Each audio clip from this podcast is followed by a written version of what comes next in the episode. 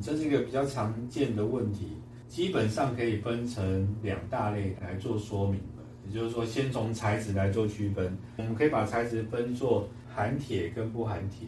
也就是说，这个材料是能够被磁铁吸附的，或者不能够被磁铁吸附的。这时候我们还要再区分一个，就是说它是一个传统砂轮呢，还是像钻石、CBN 这样的超磨料砂轮。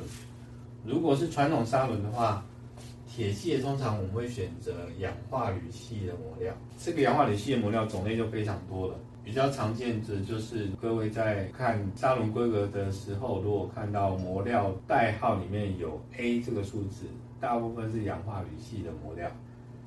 另外一个判别的方法就是，传统砂轮里面磨非铁金属的话，通常是用碳化系的磨料。那中常见的就是碳黑色碳化系跟绿色碳化系，这个种类就比较少了。所以如果说当各位看到磨料种类里面，它不是有出现 C 或 GC 的这个这类代号的话，大部分都是氧化铝系的磨料。那如果是钻石砂轮跟 CBN 砂轮的话呢，铁系的我们会用 CBN，那非铁系的呢会用钻石。为什么会这样分呢？这是因为如铁器里面也有含碳，如果说用碳化系的磨料或钻石磨料去做研磨的时候，它会产生化学反应。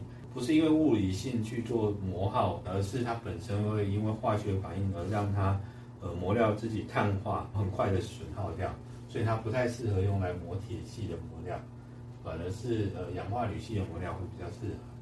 所以基本上分法大概是这样。